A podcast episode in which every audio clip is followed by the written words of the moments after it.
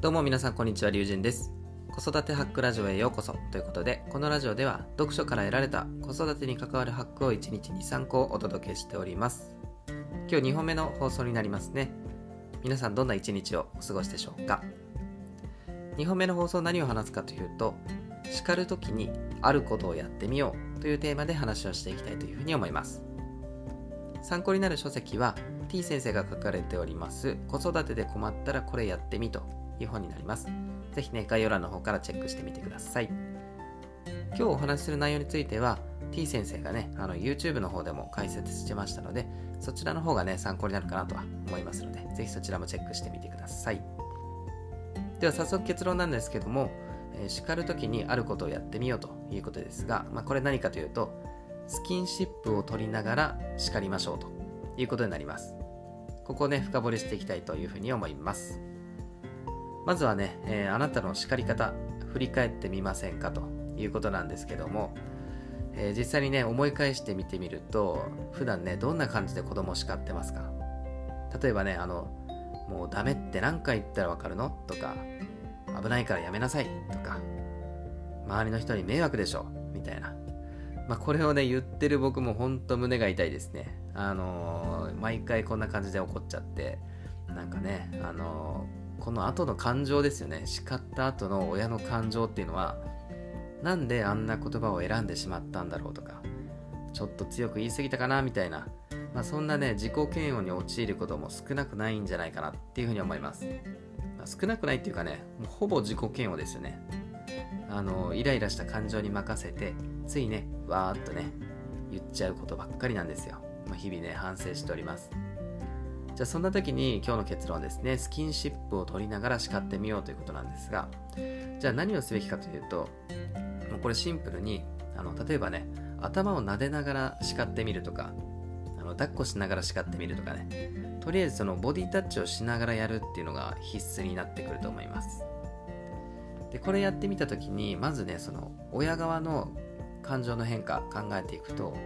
これね、やってみたらすごくね、あの不思議な感覚味わえると思いますけども、なんだかね、こうイライラしてる感情が薄れていくのがわかります。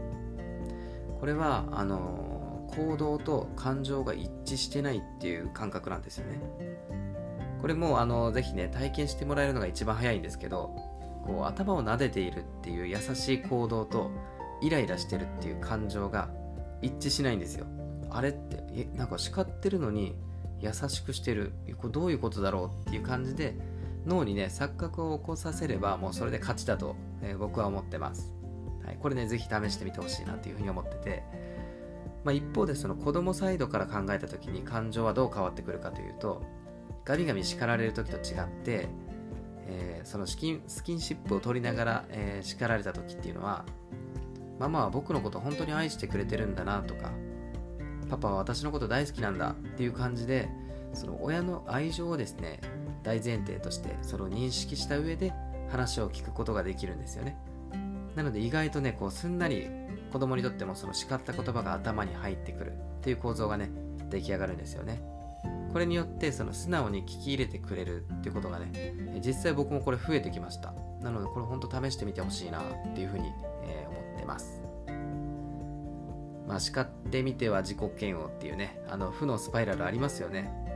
うん、これをねスキンシップを取りながら叱るっていうこのシンプルな行動で解決できる可能性は十分ありますよ、うんあの僕も実際今試してみてあのすごくねあの効果を実感してますしまあ子供もあの素直にね受け入れてくれることが増えましたので本当に親にとっても子供にとってもメリットしかないなっていうふうに僕は思ってます。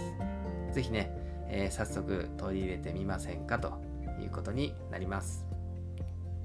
はい。というわけで、えーまとめていきたいと思いますが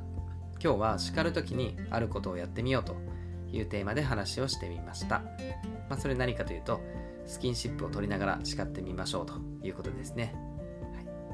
まあ、途中言いましたけどそのなんだろう言葉と感情が一致しないっていう感覚がすごいあの不思議な感じがして、うん、やってみてほしいなってもう純粋にそう思います、はい、なのでぜひねあのその感想とか、えー聞かせてもらえると、えーすごく嬉しいです。